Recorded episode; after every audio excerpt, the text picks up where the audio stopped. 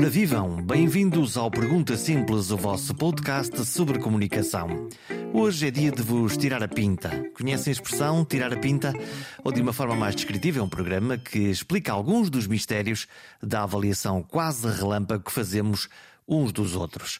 Por falar nisso e sabendo que todos os vossos conhecidos e amigos têm uma boa pinta e querem saber destas coisas da comunicação, queiram por favor partilhar o Pergunta Simples e assim ajudar-me a expandir a comunidade daqueles que adoram comunicar bem.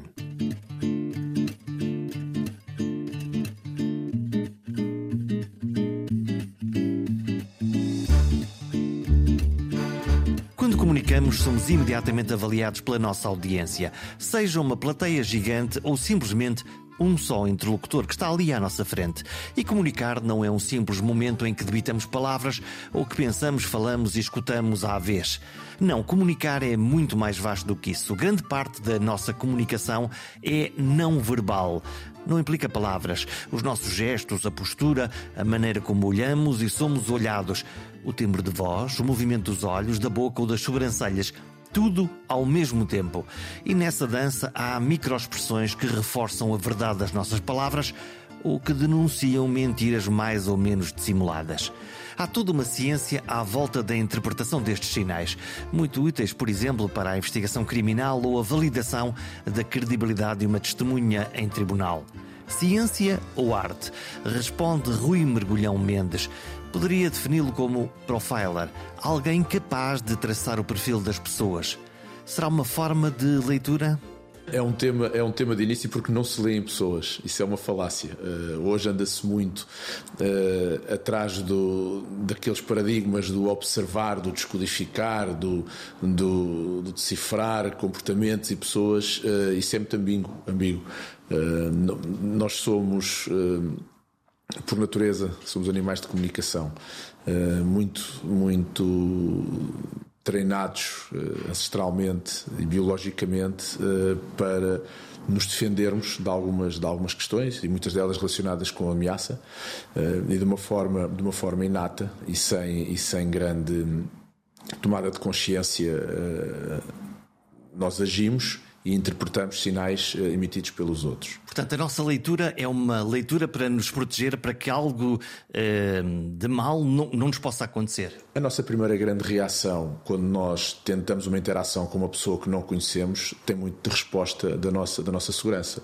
Se o Jorge entrar dentro de um, de um recinto, de um bar, de um café, de um restaurante, onde não conhece, onde não conhece ninguém, a sua primeira grande preocupação é fazer um screening rápido por toda a gente para saber se há algum ponto que possa ser conflito, se possa ser uma ameaça, e a partir daí começar a monitorizar uh, com um cuidado diferente, porque isso é, como digo, é inato, é biológico, uh, está na nossa, na nossa essência e tem a ver com a nossa segurança. Isso explica que nós não nos sentimos, por exemplo, com uma, com uma porta aberta nas costas de, de algumas pessoas que se sentem desconfortáveis exatamente por, por, por não saber o que, é que pode, o que é que pode vir daquela porta. Por exemplo, por exemplo eu nunca me sento aí onde, onde o Jorge uhum. está sentado. Eu tenho uma porta aqui então, aberta. Eu, eu, para... eu recebo as pessoas sempre ali, naquele, naquele, naquela zona, aqui nesta sala. Com vista para a porta de de entrada aqui de, onde deste controlo tudo, onde controlo tudo, e normalmente nem tenho este store uh, levantado, uh, está mais fechada esta persiana, justamente por isso, por uma questão de controle. Eu sou convidado para ir a um restaurante e tiver um lugar de costas viradas para a porta da rua, pode ter a certeza que eu não é para me sentar. Que mecanismo é esse? Sim, o que é completamente que... desconfortável. Há pessoas, há pessoas que reagem melhor a isso e que não, não se preocupam. Nem sequer pensam nisso? Nem sequer pensam nisso, se calhar, ou, ou têm outros mecanismos. Eu sinto-me desconfortável e quando me sinto desconfortável, não. Aliás, se nós olharmos um bocadinho para isto e, e se pudéssemos acompanhar isso com imagens, Seria, seria ótimo, mas deixe-me lhe dizer que muito daquilo que se, para, se, passa, se passa, por exemplo, na esfera política é, tem, esta, tem, esta, tem esta questão, tem esta avaliação. Só se reparar do ponto de onde se recebem os políticos, quem recebe, de onde é que normalmente o político aparece, se aparece do lado esquerdo ou se aparece do lado direito da pessoa. Normalmente você há de reparar que o político aparece sempre daquele lado, do lado, do lado esquerdo da pessoa, para quando nós cumprimentamos fica a nossa mão visível à frente, um momento de segurança. Raramente fazemos isto para dar ao outro a possibilidade de estar ele numa posição de conforto. Mas, mas é deliberado isso? É, e muitas das vezes é deliberado. E é, e é muitas vezes deliberada a forma como se sentam uh, os convidados debates nas salas, como o Putin recebe e onde é que senta, sequer há imagens interessantíssimas por vezes de ter, de estarmos nós numa conversa destas e eu pôr atrás de si toda a, a, a mídia a, a recolher imagem, som, vídeo, em que você nunca mais está, descontra, está descontraído e nunca mais, e cognitivamente a sua pressão é muito maior, você não consegue relaxar ao ponto de dizer eu estou tranquilo aqui a ter uma conversa, uma negociação, aquilo que quer que seja, porque eu tenho atrás de mim uma série de situações que possam para mim ser uma ameaça. E isso não me liberta, uh, se quisermos dizer, a minha capacidade total, se fôssemos falar de um ponto de vista de informática, não me, não, não me liberta a minha memória total para eu, para eu cumprir aquela tarefa. Temos um pedacinho do, da nossa consciência ocupado com, com aquela câmara que nos está a olhar. Com os alertas. Neste caso, nós estamos a, estamos a filmar também esta conversa e, portanto, esta conversa estando a ser filmada... Ela ocupa um pedacinho da nossa, do nosso pensamento? Num caso destes não me põe desconfortável. Num caso destes não me põe desconfortável. Agora, se eu estivesse atrás de mim, pessoas a filmarem-me, uh, uh, com micros e com... E com... com qualquer outro aparato do ponto de vista de mídia... Ah, e a pensar no impacto que podia, que podia ter, se, se, se estivesse a C N N ou a B B C aqui... Seria obviamente uma pressão eh, muito maior? Depende da forma como nós nos preparamos para, para, para as coisas. É uma, é uma, boa, uma boa pergunta. Eu, eu quando, quando treino pessoas, há uma, há uma coisa que eu refiro inevitavelmente, que é a maior parte das pessoas preparam eh, um PowerPoint, preparam a roupa, preparam uh, o discurso, preparam as coisas todas que têm para dizer e esquecem-se de preparar como é que elas emocionalmente estão quando vão comunicar aquilo. Isso é a forma ou é por dentro? Não, isso é forma, isso, isso tem, tem que ser treino, tem, tem, a pessoa tem que perceber se está ou não capacitada naquele momento do ponto de vista emocional para dizer aquilo que vai dizer e qual é o impacto que vai ter aquilo que ele vai dizer nos outros. Há um, algum exemplo prático de, de, desse, de, de, desse, desse treino, dessa capacitação ou dessa consciência? Se há exemplos práticos. Sim. Dezenas, por exemplo, o, o, o Rui tem uma, tem uma forte uh, exposição mediática. Vê-mo muitas vezes na televisão, em vários canais, a fazer aquilo que chamamos o perfil de algum caso conhecido, nomeadamente, e nós vamos falar sobre isso, deste, deste caso deste aluno da, da Universidade de Lisboa que estava a planear uh, alegadamente um, um, um atentado. Vamos, eu quero pôr a palavra alegadamente aqui porque eu, eu tenho várias reflexões sobre, sobre isso. Quando o Rui diz, ok, tens aqui um slot na televisão para fazer um comentário, como é que é o processo mental? Como é que se prepara? Normalmente tento ir o mais bem preparado possível dentro daquilo que, só, que é a informação que eu tenho. Quer seja nas televisões, quer seja com jornalismo de investigação, em qualquer uma dessas situações, eu tento me preparar da melhor maneira possível para poder dar as melhores respostas possíveis. Agora... Há momentos uh, em que somos atraiçoados uh, uh, e calha-nos a todos. Deixe-me contar-lhe um, um, um, um episódio que muitas das vezes relato com toda a, com toda a formação. Eu tinha feito pela primeira vez a avaliação da credibilidade de informação em tribunais, acho que na Europa. E quando fiz esse trabalho, ganhou ali algum, algum mediatismo, uh, tive algumas entrevistas nos jornais, e na altura a S I C e a S I C Notícias, uh, e o Canal Q, e já não me lembro mais, mas houve outros que me convidaram para, para, ir, para ir falar. E a S I C Notícias disse-me, olha, seria interessante você trazer três ou quatro imagens, três ou quatro vídeos curtos que possam ilustrar aquilo que você está a falar, para percebermos o que é isto de nós conseguirmos perceber através do corpo aquilo que possam ser os, as respostas emocionais dos outros. Não descodificar, ou seja, sim, descodificar, mas descodificar comportamentos, emoções, não descodificar o que a pessoa está a pensar. Isso não existe. Portanto, lá está a falácia, não conseguimos ler o outro, ir lá dentro à, à caixa dos pirulitos, tentar perceber o que é que é, mas... Conseguimos interpretar aquilo que são os gestos e as posturas? Nós conseguimos interpretar uma série de coisas do ponto de vista fisiológico, do ponto de vista comportamental, do ponto de vista da expressão facial da emoção, do ponto de vista da, da, da análise linguística, do ponto de vista da qualidade da voz. Nós conseguimos perceber uma série de estados, uh, uh, se quisermos, emocionais, uh, e como é que cognitivamente as pessoas estão a processar aquela informação. Não conseguimos nunca perceber o que é que a pessoa está a pensar. Isso não existe. Uh, essa é a falácia. Uh, essa, essa é uma grande falácia. E depois a outra, que é a universalidade destas coisas. Cada um de nós tem um padrão de comunicação e, e temos que analisar primeiro qual é o comportamento base daquela pessoa para depois percebermos como é que ela se desvia relativamente a esse comportamento. Então aquela, aquela coisa de põe a mão no queixo, olha assim, não, isso, usa um isso, relógio que brilha. Isso é uma história, isso é uma história. Hoje, hoje ouve-se muito essas histórias de tipificar pessoas por aquilo que elas usam. Ai, tem sapatos bicudos, é egoísta. Ai, tem dois brincos, é possessiva. Ai, tem um relógio que é digital, é porque é tecnológico. Isso, isso são tretas. Isso vem da onde? Não sei, isso vem, vem, vem do mediatismo que as pessoas querem ter, uh, a julgar notar que conseguem introduzir algumas coisas no âmbito da comunicação e da observação quando elas não existem. Portanto, estão a montar esse cavalo. Voltamos à televisão, voltamos, voltamos à, televisão. à sua apresentação. Era, era aí que eu queria. E quando chego, quando chego, escolho três ou quatro vídeos curtos, slots de trinta segundos, vinte segundos, uh, algumas fotografias, e quando chego a estúdio, eu ia no meu maior ou no meu melhor estado de confiança, porque levava uh, três ou quatro fotografias que sei que têm impacto quando as pessoas as veem, levava três ou quatro vídeos uh, altamente impactantes de casos uh, corridos em, em, em Portugal, nas comissões parlamentares de inquérito, na, na, na, na esfera político-social, que sabia que as pessoas gostam e que têm impacto. E quando chega a estúdio, uh, o Pedro Mourinho, acho que era o Pedro Mourinho e a Sara, se não estou em engano. Uh, eu sento-me, quando me estão a picar o, o, o micro, o Pedro diz-me assim: "Olha, Rui, tivemos aqui um problema, não conseguimos abrir o seu e-mail, mas arranjámos aqui outros vídeos e outras fotografias para o Rui comentar." Oh, meu Deus! Uau! É aquele momento onde uh, nós pensamos assim: bom, nós passamos do, do, de um alto nível de confiança, onde, onde estamos completamente empoderados, para a possibilidade da catástrofe, onde a testosterona domina aquela, aquele, aquele momento. E aqui a testosterona como, como, como a hormona da competitividade, da agressividade, mas no no bom sentido, aquela que nos empodera, e passa rapidamente para, se calhar, para elevados níveis de cortisol, sobre níveis de stress uh, acelerados, a começar o meu corpo a, a dar uma série de sinais dessa mesma ansiedade.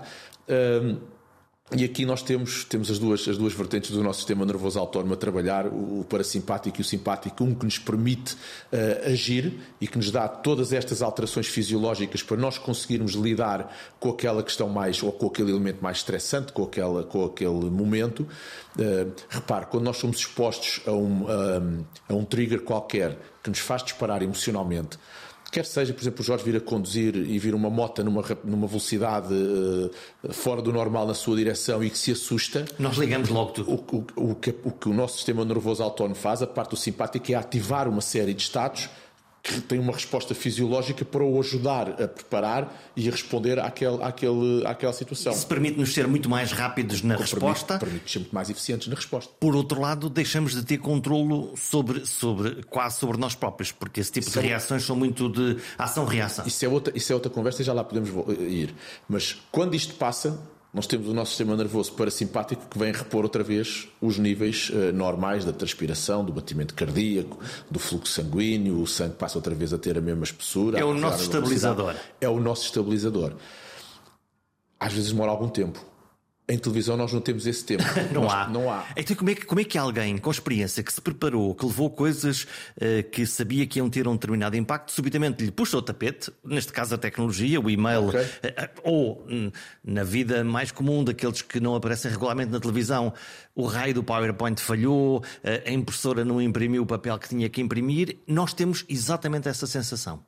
Temos e, e temos e reagimos. Agora, aqui a questão é: ou estamos emocionalmente mais bem, mais bem preparados para poder dizer assim, o que é que eu vou fazer neste momento, uh, ou, ou deixamos tomar por aquele, por aquele acontecimento que nos vai prejudicar em grande toda a nossa comunicação. Então, e na caixa de ferramentas foi à procura de que, de que ferramentas? Na caixa das ferramentas foi à procura daquelas ferramentas que me sabem repor e que eu consigo repor facilmente.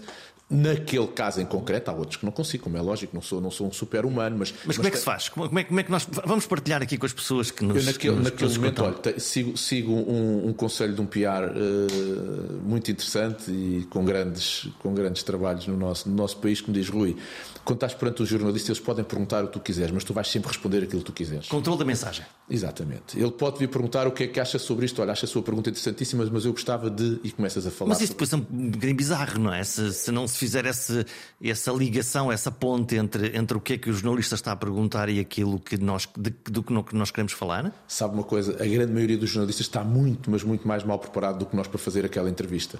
Porque nós sabemos do que vamos falar, eles não sabem do que vão perguntar. E se não são às vezes brifados cá fora... Isso é uma vantagem ou uma desvantagem? Para, para nós, para mim, neste caso, acho que é uma vantagem.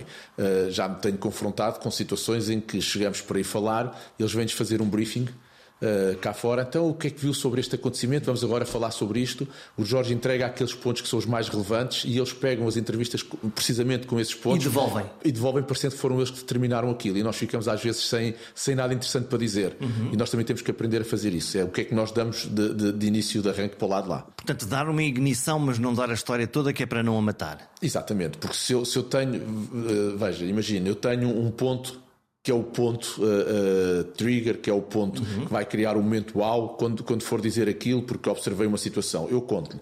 E o Jorge vem dizer, observámos nesta situação que aconteceu isto e vimos isto, não sei o que, não sei o que mais. Então diga lá. Então, exatamente, e você parece estar ali a dizer assim, agora vou dizer aquilo que o jornalista é um anticlimax. Me disse. Exatamente. Não, então tudo bem, vamos falar. Isso também vem com o treino, vem com a experiência de, de nós participarmos nestas, nestas situações e nestes momentos. É dizer aquilo que, que achamos que devemos dizer, mas depois ficar com a mensagem que temos para dar, ser nós a dá-la. Então, alguém que que eh, o Rui treina e que vai eh, amanhã à televisão, um dia importante, vai ao telejornal, vamos lá pôr já isto em, em grande, e que é alguém que é re- reconhecido no, na sua área, mas de todo não tem uma experiência mediática.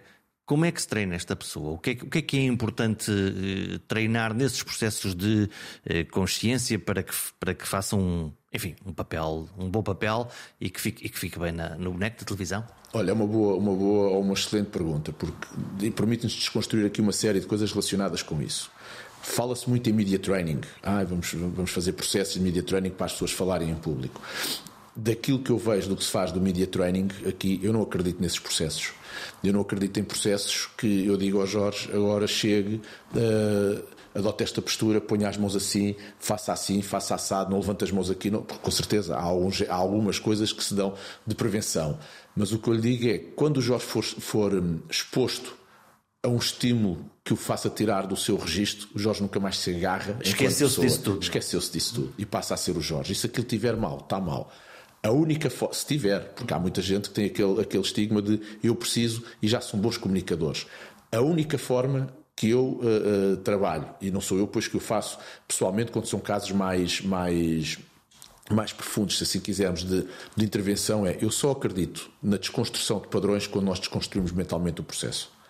Ou seja, hum, vamos, uh, lá, vamos lá pôr isso para a linguagem de pessoa linguagem que mais, não, não faz parte de, desta, mais, desta tribo perceber. Ok. Dizer assim de uma forma simples, nós... Uh, um, da forma como, como comunicamos, nós respondemos sempre da forma como temos categorizado mentalmente aquele acontecimento. Okay. Ou seja, como o pensamos? Como o pensamos, como ele está, se quisermos, arquivado na nossa memória. Vou dar um exemplo simples que, que, que dou muitas vezes nas formações. Se eu tiver medo de cães, se eu sair agora aqui à porta do meu escritório e vir um cão, eu vou reagir àquele trigger da mesma forma como eu tenho aquele acontecimento mapeado no meu cérebro, no meu mapa mental. Se for para mim um medo, o cão... inevitavelmente eu vou reagir com medo àquele cão. A única maneira que eu tenho não é que me venham dizer oh, tens que deixar de ter medo de cães, há cães bonitos, há cães isto. Isso pode funcionar às vezes para desconstruir mentalmente o meu, o, o meu para padrão. Para refletirmos sobre isso. Sobre, sobre o cão. Agora, a única forma, ou a forma mais rápida que eu tenho de desconsiderar isso é mentalmente eu desconsiderar o cão como uma ameaça. Porque se eu desconsiderar o cão como uma ameaça, se eu olhar para um cão e tentar uh, mentalmente ressignificar aquele acontecimento. E volto a dizer, aqui já não é um trabalho meu, mas temos outras, outras pessoas na academia. É um trabalho que nos ajudam, de psicologia, no fundo. É um trabalho mais de N L P Coaching que nos ajuda a fazer... Aquilo que acontece às pessoas que têm medo de andar de avião ou que têm medo de ficar presos no, no, no elevador. Eventualmente, sim. Eventualmente, padrões, padrões que são semelhantes. Porque quando eu consigo desconstruir essa imagem mental do que é um cão para mim, e quando eu for exposto a esse estímulo, eu vou reagir de acordo com aquilo que é o meu estímulo. Nós não reagimos, isto é, é, é importante, é importante perceber-se isto. As nossas memórias são alteradas, são alteradas constantemente. Nós não mantemos as nossas memórias intactas. A forma como nós, cada vez há, há estudos científicos interessantes que dizem que sempre que, que, que, que acedemos a uma memória, alterámo-la. Uh, alteramos a memória. Isso deve ser um problema para, para alguém que tem que ir a tribunal ser testemunha se uh, a memória vai sendo progressivamente reconfigurada. Ai, com certeza, com certeza. É um problema e grande. Um problema e grande. Uh, um, vou-lhe dar um exemplo. Imagino, vamos pegar um tema da violência doméstica, uhum. um tema que, que muito se fala e que nos merece e todo, que é um tema importante. Todo o cuidado. Imagino que uh, o Jorge conhece, vamos pôr aqui no caso do feminino, mas pode ser no masculino porque é igual, a violência doméstica hoje acontece nos dois, nos dois, nos dois sentidos, mas que conhece uma pessoa que foi vítima de violência doméstica. Se ela for, naquele momento que acabou de ser vítima de, daquele ato, dar um, um relato para a memória futura a um órgão de polícia criminal qualquer, ou à polícia comum, e dizer, olha, fui vítima de violência física, vamos pôr o caso mais, mais grave, fui vítima de violência física e também já acompanhada de alguma violência psicológica, e eu quero fazer aqui um relato uh, uh, para ser usado futuramente uh, como queixa. Ok, faz o relato. Toda a forma que aquela pessoa comunica aquele acontecimento está de acordo com aquilo que é o estado mental dela, o estado emocional, todo, todo o processo cognitivo que ela tem sobre aquele acontecimento, é assim que ela vai relatar. É, já agora, um, um, esse relato nesse momento é mais verdadeiro do que se ele for realizado daqui a duas semanas ou daqui a seis meses? Vou, vou prosseguir o resto para, para uhum. depois tirar, tirar a conclusão. Uh, esta pessoa optou por fazer este relato. Foi fazer o relato. Vamos contar a história assim. E ficou registado aquele relato. Depois disto, depois disto, encontra o Jorge e diz: Jorge, pá, tive aqui um problema em casa, pá, com o meu marido, aconteceu isto, aconteceu aquilo outro, fui fazer queixar a polícia, uh, isto passou-se assim, não sei o que mais. E o Jorge, como amigo, uma pessoa calma, ponderada, diz: ok, olha, uh, isto acontece na, na grande maioria dos casais, ou em muitos casais, infelizmente é uma prática, pode ser um mau momento que ele esteja a passar, ele está cá com aquela situação do, do, do emprego, uh, em poder vir embora. O tipicamente português vê lá isso. Exatamente, e reconsidera, e, e está ali numa, numa, numa situação muito mais e numa, numa conversa muito mais de desculpabilizar o acontecimento. E as famílias fazem muitas vezes este género de discurso, não é? O que é que acontece? Naquele momento, a memória que eu tinha daquele acontecimento já está mais moldada com a conversa que eu estou a ter consigo, ou que aquela pessoa está a ter consigo. De seguida, até sem conversar com ninguém, só num acesso da própria pessoa à memória, mete-se no carro e está a ouvir uma música completamente calma. Está num estado fisiológico diferente. Acede àquele acontecimento e reconsidera novamente o acontecimento. Chega à casa, fala com o filho, fala com a mãe e tem aquele tipo de conversa que o Jorge estava a dizer. Vê lá isso, tananita... E reprograma-se sucessivamente. Reprograma novamente aquele acontecimento. O termo é esse. Uh, imagino passados seis meses ou passado um ano, uh, é chamada novamente para prestar um testemunho. O testemunho não vai ser nada comparado com o primeiro. E aí lá está, o advogado da outra parte diz... Há aqui uma profunda contradição entre aquilo que disse há seis meses e agora que não tem nada a ver. Os suecos, os suecos têm estudos científicos muito interessantes relacionados com, com a data uh, de afastamento ao testemunho, que mostra que, de facto, quanto mais nós nos afastamos do testemunho... Pois há aqui uma série de coisas que a entrevista investigativa forense... Uh, eu tenho formação na área da, da, da entrevista forense, fiz lá fora a formação... Uh, nos mostra que nós, por exemplo, um dos aspectos onde nós recordamos melhor as memórias... é vivenciar novamente o acontecimento. Quando nós emocionalmente estamos próximos da emoção que estávamos a viver naquele momento, a capacidade de ir buscar memórias positivas é muito maior. Essa é a razão pela qual as polícias tentam fazer aquelas reconstruções onde não só para ver como é que aconteceu, mas também para reavivar a memória, ou não? Ou aquilo tem a ver só apenas com a investigação criminal? Eu acho que aquilo tem muito mais a ver com a investigação criminal do que com o resto, até porque as nossas polícias preocupam-se muito, eu digo nossas em Portugal, porque já há polícias a nível mundial, e as nossas polícias são excelentes, atenção, não, não, não dizer isto desta forma, mas uh, ainda podem uh, melhorar muito na área do, do, do processo da entrevista investigativa. Há protocolos que não são cumpridos. Uh, só se pegar, por exemplo, no caso da entrevista, vou-lhe dar um exemplo, um exemplo onde eu trabalhei, no caso da entrevista da, da, da, da Rosa Grilo. Uh, quando nós ouvimos uh, uh, os relatos da procuradora... Uh, Rosa Grilo é a história de... Uh, que assassinou o marido. O marido ciclista que desaparece, que tem um amante e que subitamente uh, toda a gente anda à procura dele. Exato. E a A polícia, quando começa a investigar, e aponta e acusa eh, quer, quer a Rosa Grilo, quer, quer, quer o homem que estava com ela, que, que, que eles são os responsáveis por esta malta. Se ouvir a forma como, é, como ela é ouvida no Ministério Público, aquilo é um manual perfeito de como não se deve fazer. Porque nós misturamos dois momentos importantes, que é o que é uma entrevista e o que é um interrogatório.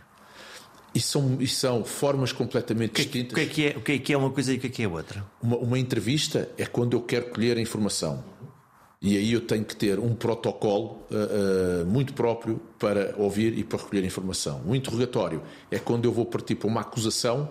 Uh, eu posso ter cem suspeitos, ouço-os cem em entrevista, formulo todas as minhas hipóteses e tenho três suspeitos que vou levar para, para, para diante, para interrogatório. Aqueles, aqueles que eu vou interrogar, todo o protocolo é completamente diferente. É de verificação?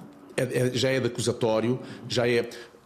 Para entendermos, eu, por exemplo, numa entrevista, o máximo que eu devo fazer é: Jorge, uh, achei interessante esse ponto que você me referiu, gostava que você me falasse mais um bocadinho sobre isso. Ok, portanto é de ir puxando a conversa e ir, ir ouvindo não, e ir colhendo não, informação. Não puxar no sentido de, de condicionar, tem que ser livre, tem que ser um relato livre. Aliás, o termo é relato livre, mas... que uh, se houver pontos que para mim são mais importantes ouvi-los, olha, gostava que me falasse um bocadinho mais sobre isto.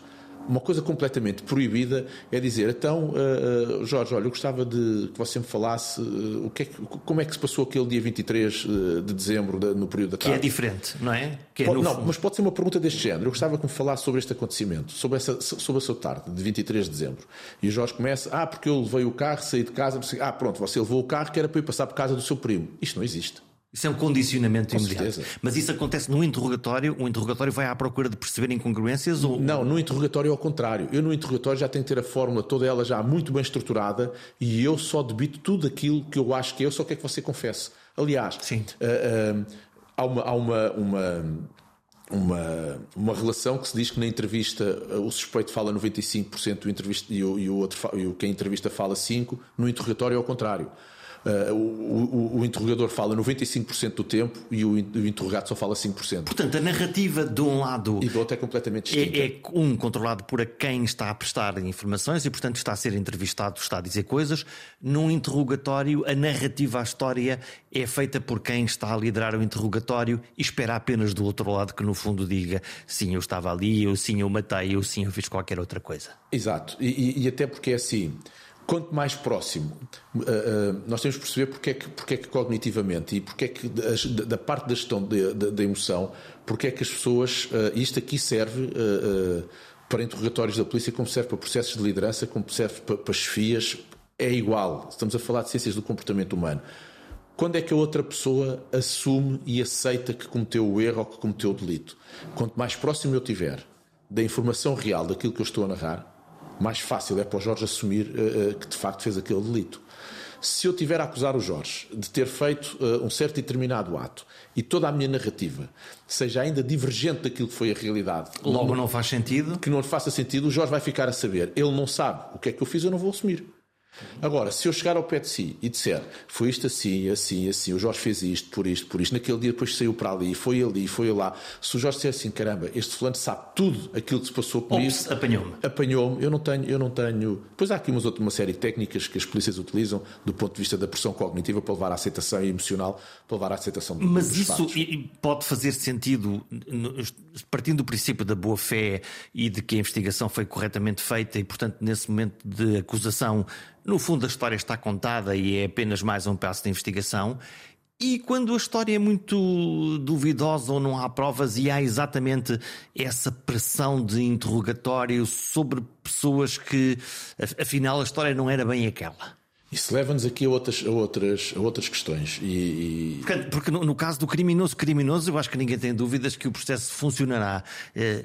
Há, há momentos em que se calhar isto não é tão branco e preto? Não, exatamente, e quando, e quando não é tão branco e preto, e quando não sabe a história, e quando não sabe uh, na realidade o que se passou, e quando muitas das vezes uh, e nós temos a justiça, não falo na, na nossa em Portugal, mas a nível mundial nós temos a nossa a justiça inquinada com uma série de erros. Uh, os Estados Unidos, por exemplo, até é muito recente, não sei se ainda mantém neste momento, estou um bocadinho mais desligado, mas aqui há três anos atrás os Estados Unidos utilizavam uma técnica de entrevista completamente, uh, uh, como é que eu vou dizer, tendenciosa, no sentido de que as pessoas criassem falsas informações para eles obterem falsas confirmações, mas para obterem confirmações. Uh, O, a percentagem de pessoas que estavam nas, na, na, na linha uh, de, de pena de morte ou de prisão perpétua era uma percentagem enorme de pessoas que não tinham cometido aqueles crimes, mas que eram condicionadas e que eram pressionadas para aceitar coisas que não fizeram. E provavelmente aí a destrução da cor da pele, da isso, raça, então, de ser pobre ou rico. Isso, então, aí vamos... vamos. Há uma questão, uma questão interessante que tem a ver com a percepção e tem a ver com a neuropercepção. E nós somos altamente pressionados, se quisermos, para através da face, também através da voz, mas muito da face, de nós fazermos expectativas de possíveis traços de personalidade e de comportamento dos outros. Alguém entrar numa sala e nós olhamos e dizer, não tem mesmo cara de culpado? Tem, completamente, completamente. Uh, eu posso depois mostrar-lhe algumas imagens mas, e percebe, mas, isso é, isso mas isso é porquê? Porquê é que nós achamos que aquela pessoa tem mesmo cara de culpado? O Todorov diz que nós demoramos cerca de cem milissegundos uh, uh, a inferir uh, um comportamento numa face vista pela primeira vez. Isso é nada. Isso é nada. Portanto, isso é, é um, é um, é um décimo de um segundo. É um décimo de um segundo. Uh, como é que o processo se passa? Eu vou, vou dizer isto de um ponto de vista uh, de uma uh, metáfora para, para, para se perceber. Isto é como se eu tivesse aqui um software uh, a gerir um grande hardware que é o meu cérebro, uhum. e o que eu faço quando vejo a sua face é eu venho à minha base de dados e vou comparar a sua cara naquela minha base de dados. Espero que apareçam pessoas interessantes e que, que não tenham ar de criminoso. e e vem, àquela, vem àquela base de dados e consoante uh, o matching que eu faço da sua face com aquela minha base de dados, eu vou uh, uh, um, gerir uma expectativa e um comportamento. Aplica umas formas. Esta pessoa com este padrão uh, tem que acabar aqui igual a outra. Exatamente. Para mim esta pessoa é isto. Depois, como, como animais teimosos isto, que somos... Isto não se chama preconceito? Uh, pode quase resultar num preconceito, mas isto tem muito a ver com aquela questão inicial que nós falámos da nossa defesa. É de nós começarmos a tipificar quem é esta pessoa que está aqui à minha e frente. E porque não temos tempo de fazer isso de outra maneira, de, de pensar cada pessoa que vemos de, de, isso, sem agora essa... isso agora vamos para outra questão, que é se, se, se as decisões que nós tomássemos, no nosso ponto de vista... Um, cognitivo, tivessem que ter um processo de decisão uh, consciente, nós chegávamos a meio da manhã estourados do ponto de vista mental. Então como é que o fazemos? Emocionalmente? Uh, não, nós tomamos, tomamos grande, muitas das... Aquilo que no, no, em psicologia se chama o sistema um e o sistema dois. Nós tratamos muita informação uh, uh, com pressupostos, aquilo que se chamam heurísticas, que nos ajudam, uh, uh, são processos cognitivos que nos ajudam a tomar decisões racionais sem, for, sem esforço. Uh, E quando nós fazemos isto, quando nós fazemos isto, estamos de facto a condicionar uh, uh, ou a tomar decisões sobre alguns aspectos que nós não controlamos. Depois, eu ia dizer, e como somos teimosos, se a sua, se a sua face me vier aqui à minha base de dados e retomar uh, uma informação a dizer que o Jorge é uma pessoa uh, teimosa, por exemplo, isto, este fulano é, é teimoso, isso vai ser, vai ser complicado para mim gerir, gerir este processo. Eu posso ter ali cem pontos de análise que faço do Jorge, onde o Jorge nunca mostrou nada que tivesse sido relacionado com teimoso. Mas no momento em que fizer um, no nonagésimo nono vai encontrar não sei quantos. Eu encontro e disse, eu, eu sabia que ele era assim. E aquilo vem validar e vem dar força à minha, à minha expectativa inicial. Quando nós fazemos, eu quando lhe disse hum, aquele trabalho, de, já, já nem me lembrava disso, já foi feito há uns anos, mas quando falei naquele trabalho que fiz com, com, com, com a avaliação do, do, dos testemunhos, no, no caso do Monte Pio, aquilo que para mim foi muito importante e interessante fazer não foi só ouvir os testemunhos daquela, daquelas pessoas que por lá passaram, mas foi perceber também qual é a adaptação e como é que o juiz se adapta a cada testemunha que lá está sentada. E nós não somos todos iguais. Portanto, o próprio juiz, como qualquer ser humano, também vai mudando a sua percepção sobre a realidade. Se você perguntar isto a um juiz, ele diz que não. Ele claro, diz, que, ele diz que decide sobre factos. Uhum. Uh, é o que eles dizem. Decidem sobre factos. Mas, Mas isso não é possível, não é? Uh, eu, eu não acredito que seja possível. Nós temos sempre um, um, um enviesamento grande sobre aquilo que é a estrutura toda do comportamento, para, para além de, naqueles casos mais mediáticos, nós... Uh, um, Por exemplo, voltando aqui ao caso da Rosa Grilo. A Rosa Grilo, quando foi para, para, para, para julgamento, portanto, já estava mais do que condenada na praça pública. Portanto, aquilo já, já... A voz pública era de condenação. Completamente. Uh, depois houve um coletivo de juízes uh, uh, que funciona de forma completamente diferente do, do que se passa lá fora. Uh, a forma para dar, para dar o, o parecer... Uh, mas a condicionante está toda, está, toda, está toda estabelecida. Quando nós olhamos para, para casos como o Pedro Dias, quando nós olhamos para casos, uh, por exemplo, um caso de trabalho como os Gêmeos Iraquianos, por exemplo, vou-lhe falar nestes dois casos, Pedro Dias e Gêmeos Iraquianos. Quando nós vamos ver aquelas, aquelas entrevistas em televisão, Uh, e nós dizemos assim, ok, vamos este... recordar o caso de Pedro, Pedro Dias. É o homem que foge da Guerra da Beira, que, que é conhecido pelo piloto que mata o G N R e que mata um casal e que anda, e que anda fugido durante muito tempo e que depois percebemos que ele tem, tem ajudas na comunidade que lhe, que lhe permitem uh, escapar. E depois uh, o caso termina, o momento menos um é quando ele dá uma entrevista à televisão explicando quando ele, aparece, quando ele aparece como jornalista e com advogado. Agora eu pergunto, eu pergunto é, quem é que acredita que aquela entrevista não está preparada? Quem é que acredita que as perguntas não estão negociadas? Quem é que acredita que o Pedro Dias não tinha sido brifado para fazer aquele tipo já de, de informação? Portanto, uh, alguém acredita nisso? Eu acho que é difícil uh, uh, a maioria dos portugueses perceberem que o Pedro Dias foi ali sem treino, sem treino no sentido de, de dizer uh, o que é que vai ser perguntado e o que é que tu vais responder. Foi um processo em que... Um... Foi desde logo organizada a sua defesa ou preparar o, o, o seu julgamento posterior? Quando ele aparece, como ponha-se na pele do Pedro Dias. O Jorge é apanhado numa situação qualquer. aparece com a sua advogada para dar uma entrevista. Portanto, a advogada não briefou uh, o Jorge? Naturalmente sim. Com certeza. Sim. Olha, vai acontecer isso, vão perguntar isto, você vai responder. Sim, há, há perguntas que são óbvias de, há perguntas de que fazer, são óbvias, não é? O que é que fez, porque é que fez. Mas que a resposta, que a resposta depois uh, é consentânea com aquilo que ele, que ele é briefado anteriormente. Uhum. Não fala sobre isto, não dá informação sobre aquilo outro. Não. Agora, o que, é que isso, o que é que isso acontece?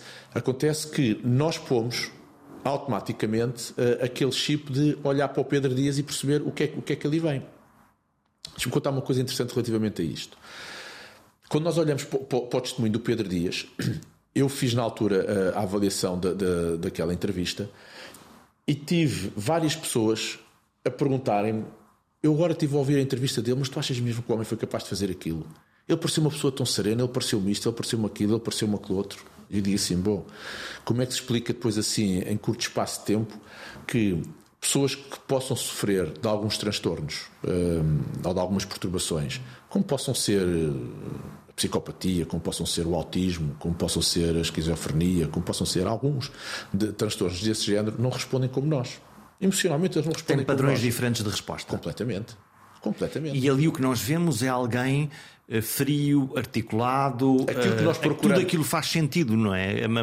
A história da maneira como está contada. Não, e, e do ponto de vista da resposta emocional, aquilo que nós andamos à procura num padrão normal, se fosse o Jorge a cometer uh, um crime daqueles uh, e que não sofra de nenhum daqueles transtornos... Não há ali nenhum desequilíbrio, não é? Exato. Quando, quando eu confronto o Jorge com uma série de coisas, é normal que o Jorge, do ponto de vista emocional, tenha uma série de, de, de, de registros. Se sofrer desses transtornos, esses registros não acontecem.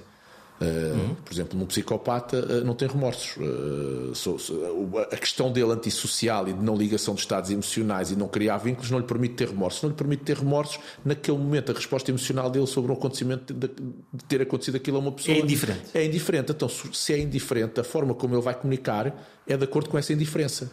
Diferente para mim se matar e tiver uh, uh, de seguida um, uma preocupação grande sobre aquilo que fiz e uma consciência mesmo, sobre o que mesmo que mesmo que tenha percebido porque é que matou e, ter, e, e se calhar até poder não ter a alternativa de que não fosse matar é, é, é, é uma coisa dolorosa que é, tirou a vida a um ser humano. A outra alternativa é, quero lá saber, foram dez como podiam ser cinquenta nem, porque... Não estou nem aí. Não estou nem aí. E, e, e do ponto de vista da, da, da minha comunicação, ela é, é de, de encontro a, essa, a esse estado. E o facto de estar preparado a não estar. Isso, isso permite-me saltar mas, aqui. Mas, para... mas aqui eu queria... Deixa-me só terminar, terminar aqui só, só este ponto. Não deixa de ser interessante. Eu, eu, eu dou formação ao Ministério Público no, no Brasil e já dei formação às polícias no Brasil. Mas, mas no Ministério Público, no caso do Ministério Público... Hum, recentemente dei a um pai cerca de trezentas pessoas em duas, portanto, tinha pai uma amostra de seiscentas. E quando mostro a fotografia do Pedro Dias uh, e pergunto, quando estamos a falar de neuroperceção da face, o que é que aquela face lhes indicia? A pessoas que não conheciam o Pedro Dias. Que não conheciam uhum. o Pedro Dias. E então, tenho curiosidade. Uh, uma pessoa num momento de angústia, de tristeza, de pena, uh, nananana, nananana. Eu mostro, eu, eu ponho um vídeo do Pedro Dias a passar sem som uhum. e pergunto o, o que é que vos induz isto? E, e, e, são, e a maior parte das pessoas é que é uma estrutura de uma pessoa que está com pena, que está a trazer uma, uma, uma, uma mensagem mais negativa, com pesar, com não sei o que mais, quando aquilo é tudo falso. Mas passou isso. E, portanto, passa e, isso. e passou para pessoas neutras que não, não estão passa, na nossa realidade. E passa sequer. Para pessoas que nem sequer o conheciam, portanto a, a percepção que eles fazem é aquela. Porque quando nós ouvimos o Pedro Dias falar, aquele tom de voz, aquela expressão Sim. de face... Lábios com um até o sítio, até o sítio onde é filmado, até a luz que, que ali está. É um... tudo, aquilo, tudo aquilo é condicionado. Uh, e nós, inevitavelmente, fazemos a partir dali juízos. Depois temos uma comunicação social a pressionar-nos. Mas se não houvesse, uh, vou dizer de outra forma, se, se a comunicação e se a investigação fossem num sentido inverso, íamos ter muita gente a corroborar a inocência do Pedro Dias. Porque aquela face leva-nos a isso. Muito curioso. Vamos, eu, eu quero saltar aqui para um, para um caso que nos... Uh... Enfim, que nos preocupou a todos e que foi a, a, a possibilidade de, de um miúdo preparar um, um atentado, e, um, um ato terrorista, pelo menos é isso que, que estará na, na acusação inicial ou na, na primeira suspeita, de matar de forma indiscriminada colegas de, da universidade. É, e, e nós olhamos, olhamos para, para este caso, eu olho para este caso e, e ao mesmo tempo há alguma coisa que me diz... que há uma coisa aqui que não, não faz sentido, que eu não conheço a história toda. O que é que, para si, que percepção é que... Eu também não, eu também não conheço aquela uh, a história, portanto é, é só aquilo que, que nós vamos ouvir na, na comunicação social, aquilo que as polícias nos têm, nos têm relatado e que a investigação nos tem trazido. Agora, o tema é, estamos perante, estamos perante uma pessoa que tem alguns transtornos, obrigatoriamente, tem ali algumas, alguns, alguns problemas uh, associados. Uh, O jornalista perguntava-me na altura, se, já não me recordo se na S I C, se na T V I, uh, o que era, o que era aquele, o que era aquele padrão. Uh... Quão, quão a sério é que nós temos que levar isto? Isto é... Ah, eu acho que tem que se levar a sério. Portanto, pa, pa, pa, é, faz sentido com aquele perfil que possa ser alguém que efetivamente pensou, planeou e poderia de facto executar um atentado. Eu, eu acho um, que o planeamento... Um atentado. Vamos lá ver. Há, há, hoje sabe-se que ele, que ele tinha, ou, ou padecia, ou parece, do, de, do síndrome de Asperger. Agora, uma, uma característica também hoje muito relacionada ao autismo. Acho que inclusive hoje está dentro do que é o autismo. Quando nós olhamos, e quando nós olhamos para um perfil, e agora vou pôr isto de parte, se, uhum. se de facto ele é autista, ou se é psicopata, ou se é narcisista, ou se é maquiavélico, o, o que for. Vou pôr essa, essa questão de parte. Mas quando nós olhamos para um perfil... E quando, e quando tentamos perceber o que é aquela pessoa, se, se eu tivesse, vamos lá, se eu tivesse uh, um instinto uh, de poder matar o mesmo número de pessoas, mas num ato uh, uh, único, uh, um, como é que eu vou dizer, mais rápido, uh, menos frio, uh, eu, eu, teria, eu tenho um perfil diferente daquele quando eu planeio isto a esta, a esta forma, a esta distância, a esta velocidade. Portanto, alguém que eh, decidiu, de, emocionalmente tomou uma decisão de, de matar agora dez pessoas, tem uma reação. Alguém que planeou e que pensou... Tem outro, tem outro, tem tipo, outro, de transtorno, tem outro tipo de transtorno. Veja, por exemplo, na, na esquizofrenia uh, há muito registro de que eu ouvi uma voz... Fui comandado por alguém. Alguém me mandou fazer. Alguém me mandou fazer. Se você me perguntar, eu nem sei onde é que estava, eu nem sei como é que fui para ali. Uh, uh, eu fiz isto, mas, mas eu, uh, uh, eu nem sei o porquê disto. Portanto, esse é um padrão. Uh, quando nós olhamos para este, onde há registros escritos de uhum. como ia entrar, como ia sair, onde ia pôr o gás, onde ia pôr as botijas, onde, como é que ia usar os iscas. E há uma como... vaidade nos grupos a partilhando com, com outras pessoas é que vai questão. Fazer? Isso, já lá vamos. Mas quando, quando planeia isto tudo, é um padrão diferente daquele que diz que ouve uma voz e foi comandado. Sim. Quando você vê alguém que põe uma bomba, Uh, o Jorge agora está, está num caso extremo de descontrole emocional uh, por um acontecimento qualquer que aconteceu com o chefe, com a mulher, com o filho, com o que quer que seja, e quer, quer criar uma vingança. Agarra e dá um tiro. Ok, é mau, há uma preparação, teve, teve que ser preparado para aquilo, é um registro. Ok, é um padrão. Quando nós planeamos uh, um ataque onde, onde é posto um gás, é posto, é criado o pânico para as pessoas saírem numa direção e vou com facas matar dez, vinte, trinta, quarenta aqueles que eu conseguir, uh, é um outro padrão. Muito mais assustador. Digo. Eu acho que muito mais assustador. Para mim é muito mais assustador. Eu acho que uma pessoa dessas tem que ser uma pessoa muito mais fria, muito mais calculista do que a outra que pode, no momento... Eu não estou livre da manhã, eu não tenho armas, nunca dei um tiro, só, só dei um tiro numa pós-graduação de criminologia que, que, que tive. Portanto, não fiz tropa, foi a única vez que dei um tiro. Portanto, nem, nem sei manusear uma arma. Mas se eu tivesse uma arma, hum, eu não poderia dizer que estava livre da manhã num momento de grande descontrole uhum. emocional, pegar numa ou arma... Ou de grande risco, ou, ou de grande ameaça. Ou, pronto, ou de grande risco, ou de grande ameaça, mas já nem estava a pôr o risco e ameaça para a defesa. Estava a dizer, no contrário, numa agressividade Sim. diferente de dar um tiro a alguém. Acho que qualquer um pode, num momento mais louco, mais quente, poder, uh, poder fazê-lo. Poder fazê-lo. Acho que é completamente diferente eu de seguida dizer assim, uh, friamente, pensar: o Jorge fez-me isto, eu não lhe vou dar um tiro, eu vou chamá-lo, eu vou-lhe fazer isto, vou-lhe fazer aquilo outro, e friamente. Uma premeditação da. Matar da... com frieza, com calculismo, com tudo isso. São padrões diferentes e esses padrões têm que ser determinados. Então, e, e neste caso concreto, a Polícia Judiciária decidiu. Um, tornar o acontecimento público. Esse é outro tempo, outro tempo. Ah, e, e, e eu fiquei a pensar assim: bom, uh, não na ação, eles tinham uma suspeita, tinham informação e portanto fizeram aquilo, e fizeram muito bem, fizeram aquilo que é suposto fazer, que foi impedir que acontecesse uma, uma catástrofe, uma desgraça. Mas tornar público não pode animar pessoas com, com o mesmo tipo de perfil uh, a dizer, afinal, isto pode-se fazer. As opiniões divergem nesse, nesse capítulo. O José Alberto Carvalho tinha-me perguntado, uh, acho que até em off, não sei se depois perguntou em direto, uh, se, se a questão do mimetismo poderia ser aqui uma, um, um tema. Como há no caso dos suicídios, por exemplo. Como há no caso dos suicídios. Eu acho que foi em off a pergunta. Até porque, uh, foi porque eu recordo-me de lhe ter dado a resposta da, da, da Ponte vinte e cinco de Abril. Sabe quantas pessoas tentam suicidar por ano na Ponte vinte e cinco de Abril? Entre, entre pessoas que se atiram de facto e aqueles que param o carro e, e ensaiam, e aqueles que vão até à beira e são, e são resgatados por, por, há uma força de intervenção rápida na Ponte vinte e cinco de Abril para esses casos. Ou alguém que parou o carro e que conseguiu parar. Ou alguém que, que vinha atrás e conseguiu. Sabe qual é a média? Se não estou em engano, nos últimos relatórios dava quase uma por dia. Mas praticamente não se fala sobre isso ainda bem. Porquê? Para não estimular a que aquilo aconteça. Eu, quando vejo os fogos, nas épocas dos fogos, há sempre uma coisa que a mim me irrita imenso. É porque é que as televisões difundem aquilo?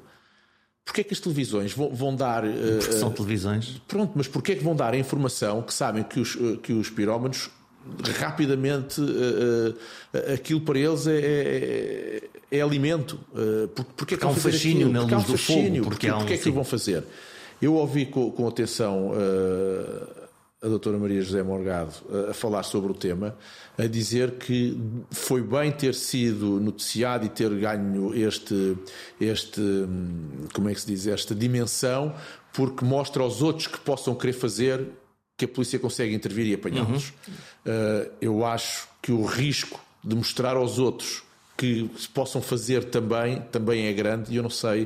Uh, Não lhe consigo dizer, eu não tenho informação para dizer uh, sim ou não. Eu acho que no momento uh, daqueles, se calhar teria, uh, primeiro, uh, com, algum, com algum calculismo, não difundida uh, uh, a informação, suportado, e depois... Uh... Até porque depois nós conhecemos os pormenores, não é? Exatamente. Depois conhecemos como é que foi feito, como é que foi planeado, que armas é que lá qual estavam, era qual era o que, sítio, que, como é que era. Como é que era, que distúrbios é que aquela pessoa tinha, o que é que aconteceu. E acho que então, depois de tudo isso...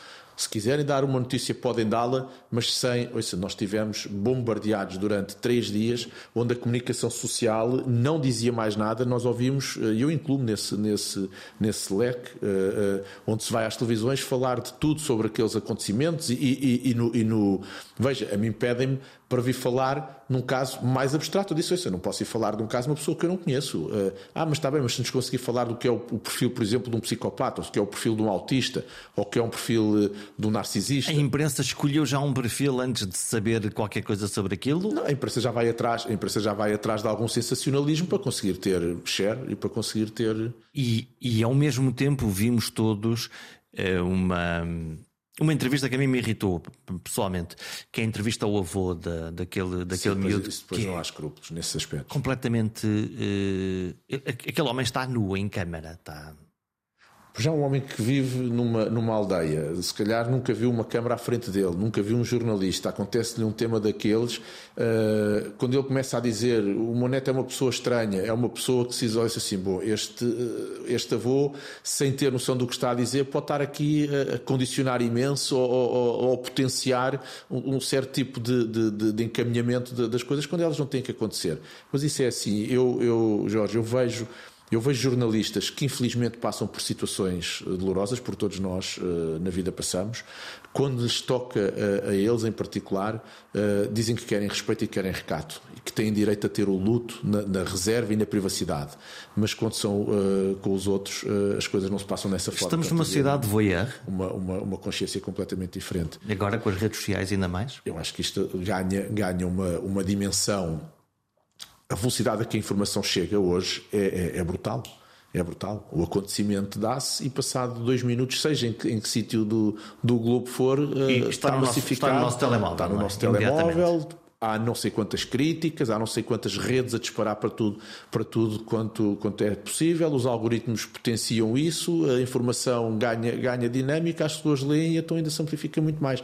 Hoje é, hoje é altamente problemático este tipo de situações. Bom, nós estamos uh, já sobre o nosso tempo, mas uh, até porque o, o tempo é disso. Está escolhida uma maioria absoluta. Uh, vi-o fazer a análise dos debates dos, dos principais candidatos uh, uh, à próxima à eleição que, que, agora já, que agora está fechada, e, e, e eu olho para, para, para duas personalidades que podem, que podem ser eh, perfis de, de, dos próximos tempos. O primeiro-ministro, obviamente, António Costa, E se me permite uh, um outro perfil, que é o perfil de Ventura do, do, do Chega.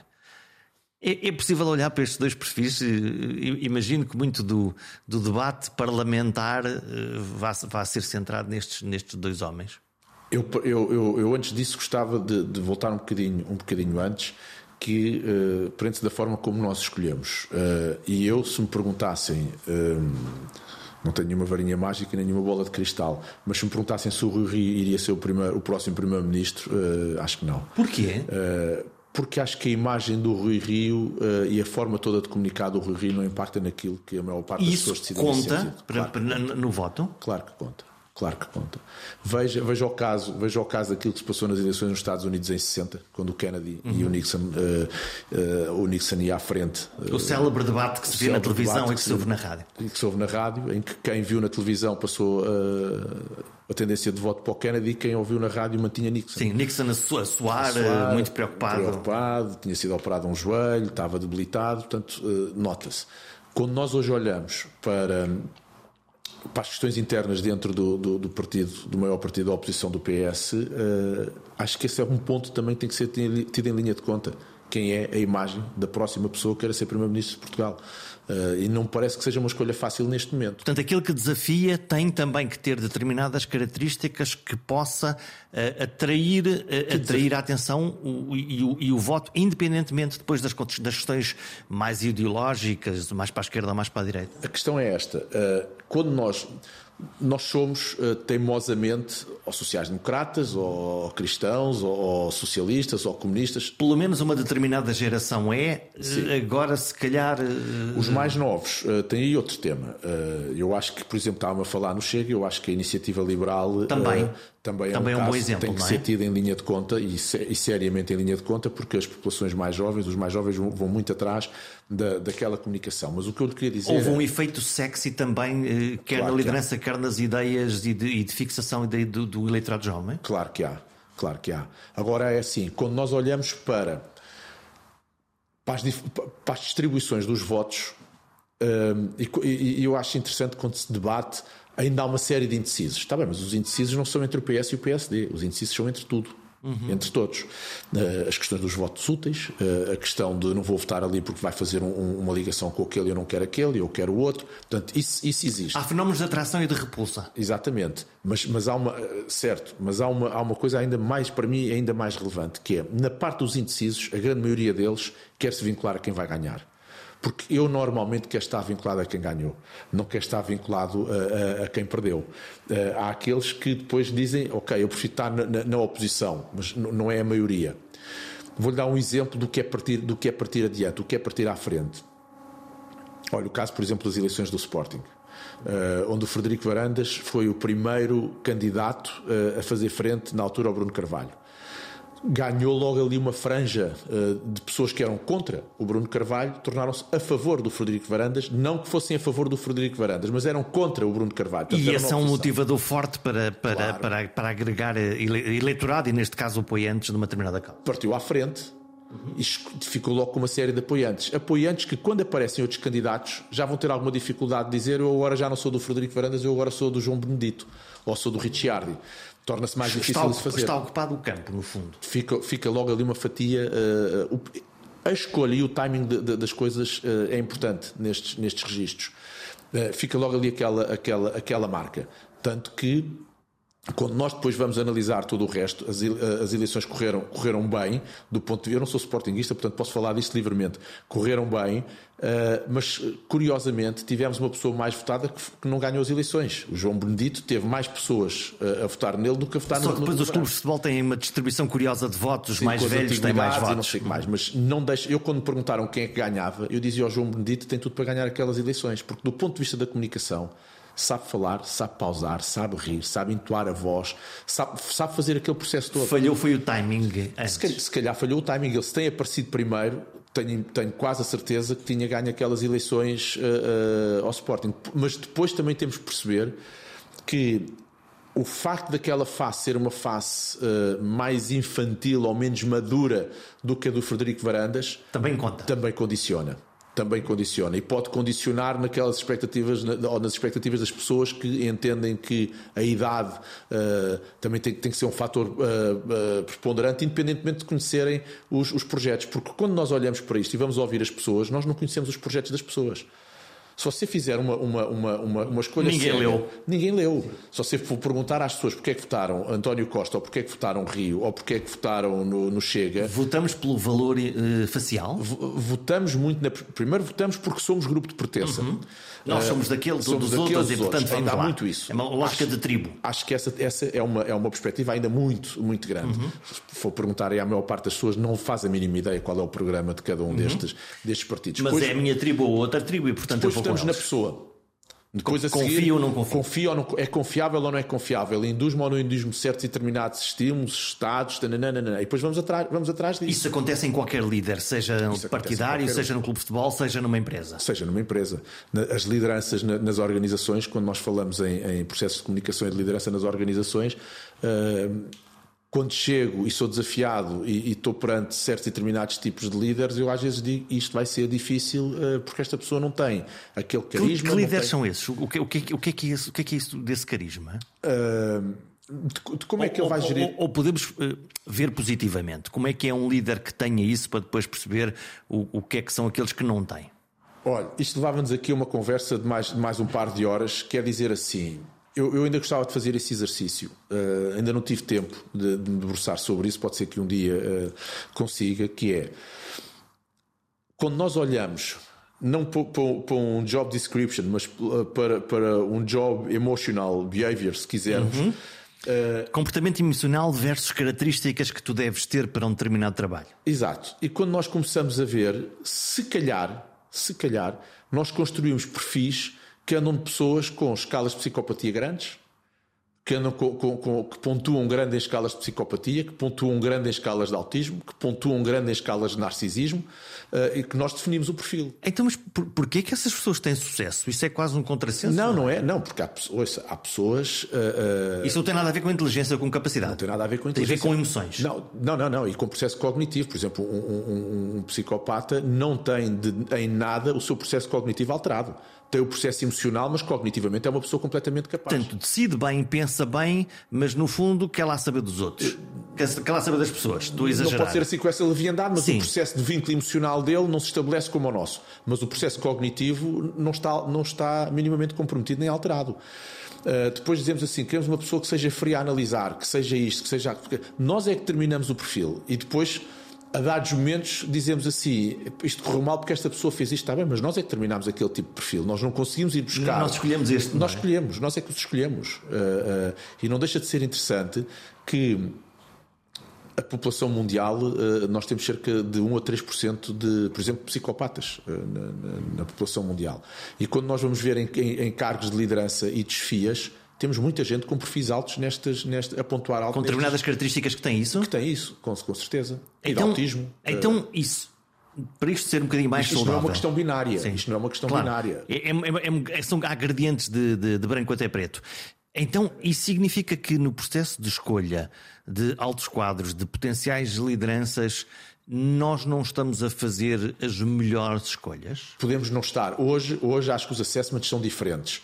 Mas se for perguntar, eu, era este, é este exercício que eu ainda não fiz e gostava de fazer. Se eu fosse perguntar a uma organização, uh, mas volto a dizer, hoje há um, há um, há um aspecto uh, muito relacionado com a questão do processo emocional muito grande. Nós sabemos, por exemplo, a, a, a McKinsey tem um estudo interessantíssimo que diz que as competências emocionais vão fazer a diferença uh, nos profissionais do futuro e que vão ser essas competências que vão permitir que as pessoas passem do primeiro e do segundo quintil para o quinto quintil no que diz respeito a remunerações, por exemplo, e de posicionamentos dentro das organizações.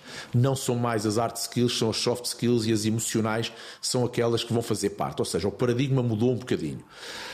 Mas se nós recuássemos aqui há alguns anos e fôssemos inquirir uh, nas grandes companhias quais eram as características que queriam para um líder ou para um, para um chefe de departamento, se calhar se nós fôssemos pegar naquelas características e pô-las numa escala do narcisismo ou do maquiavelismo ou, ou do autismo ou da psicopatia, essas pessoas pontuavam alto nessas escalas. Depois não podemos ficar admirados, é quando existem alguns tipos de comportamentos nós dizermos, surpreendeu-me. Não, não surpreendeu, nós é que os escolhemos. Nós é que os escolhemos. E, portanto, se escolhemos isto, significa que temos aquilo. Uh, uh, então... Não podemos é querer os melhores, o melhor dos dois mundos. Eu não posso é querer uma pessoa que seja fria do ponto de vista de decisão, porque preciso que uma pessoa seja muito racional e muito, e muito fria e nada emocional na decisão, porque a emocionalidade pode prejudicar. Não posso depois crer que essa pessoa, quando, vai, quando se vai relacionar com os seus subordinados, seja uma pessoa altamente emocional e, e com, com muita compaixão. Percebe? Porque isso depois não existe. Eu acho que não existe. Uh, nós é que determinamos esses perfis. E depois isso acabam por ser, muitas das vezes, os resultados daquilo que são as comunicações internas, quando são desenhadas uh, internamente aquilo que nós queremos para uma organização. Eu gostava de ter uma, uma organização assim, assim, assim, onde houvesse... Uh, hoje fala-se muito do amor companheiro, uma, quase uma nova emoção dentro das organizações, uh, que é nós tratarmos todos com, com um grande ferimento e ajuda e entreajuda, e queremos isto e queremos... Ok, achamos tudo isso tudo muito giro, achamos interessantíssimo a Google, a, a Amazon e muitas já empresas nacionais terem as mesas de ping-pong, as mesas de bilhar, os matraquilhos, para os trabalhadores fazerem pausas, fazer isto, fazer aquilo, mas eu depois pergunto qual é a camada e a percentagem de, de gente que emocionalmente consegue interpretar aquilo que lhe está a ser dado para rentabilizar o seu posto de trabalho, ou se só olha para aquilo no direito e no, naquilo que é um direito assistido e depois esquece todo o resto. Portanto, nós temos que perceber é o que é que a organização uh, comporta, quais são as pessoas que lá estão e como é que isto se joga num todo. E esse acho que é um desafio que nós estamos a viver hoje, hoje em dia nas organizações, porque está tudo muito a mudar, até porque, e voltar aqui um bocadinho mais, mais, mais atrás, estas novas gerações, os Zs, os Millennials, são pessoas...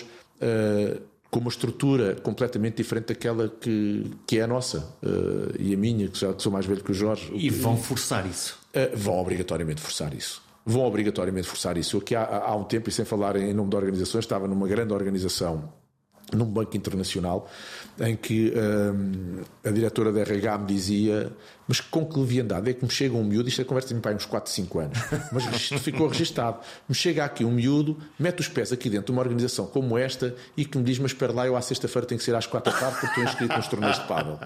Ou que me diz: eu venho, mas olha, mas eu à hora do almoço eu tenho ginásio, não sei o que mais. Um belo choque térmico para a organização. E, ela, e essa diretora dizia-me: uh, fomos correndo com esta gente.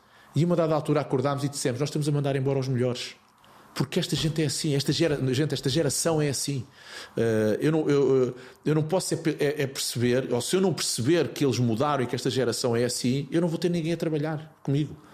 Uh, ou então vou ter uma franja muito pequena por onde escolher. E não serão os melhores, não é? E não serão eventualmente os melhores, porque, porque é geracional. Uh, hoje se perguntaram a um miúdo o que é que o move. Uh, se é só um salário, ai, garantidamente que vai ter. O salário é uma componente importante porque lhe permite ter uma série de coisas. A flexibilidade de horário é um tema. Uh, se, se pode ir ao ginásio é outra, se não sei o quê. Se, se pode ter uma vida. Se, se pode ter uma vida. Se, se tem planos formativos dentro da organização. Qual, qual é que é o, o, o... Quem é que discutia de antes, tirando as grandes empresas e as grandes F I As, quem é que discutia um plano de carreira? Hoje o Jorge vê um miúdo com vinte e um, vinte e dois anos dizer: está bem, eu venho para aqui trabalhar, mas qual é o passo a seguir? Sim. Onde é que eu posso estar daqui a dois ou três anos? O que é que me vai ser dado para eu fazer isso? E de antes ninguém me dizia e assim. E não me aborreçam muito, senão vou-me embora. Exatamente. No fundo é isto. É. E se tiverem com muitas coisas, eu tenho ali ao lado quem me procure, porque são aqueles que neste momento já estão mais abertos para estas perspectivas e conseguem perceber que a entrega do trabalho não está relacionada com o estar presente. Aliás, o presentismo é uma coisa que ainda está muito presente, passa a redundância, nas nossas organizações, em que ficamos todos contentes porque as pessoas estão presentes, mas não estão a desenvolver, mas não estão a entregar. Temos que, temos que acabar com o presentismo e temos que, que, que, que caminhar para uma, para uma flexibilização de, de estrutura que permita que as pessoas e que as organizações se restabeleçam e se enquadrem do ponto de vista emocional, porque se o conseguirem fazer, vão conseguir ter muitos melhores resultados. Encontrar a pessoa certa para o trabalho certo garante às organizações um caminho mais seguro para o sucesso num mundo cada vez mais confuso e turbulento. Só que as pessoas especiais não cabem normalmente em organizações conservadoras, mais quadradas, e a ideia de diversidade, sendo politicamente correta, é ainda uma miragem. Talvez a solução esteja em alterar a fórmula de escolha daqueles que nos lideram, com a valorização das características que fazem de nós seres humanos. A empatia, a compaixão, a liderança pelo exemplo para o bem comum. Precisamos urgentemente de perfis mais humanos e menos robôs. Querem saber um segredo?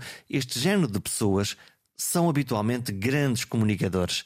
Mesmo que saibam poucas palavras, eles falam sempre com o coração. Até para a semana.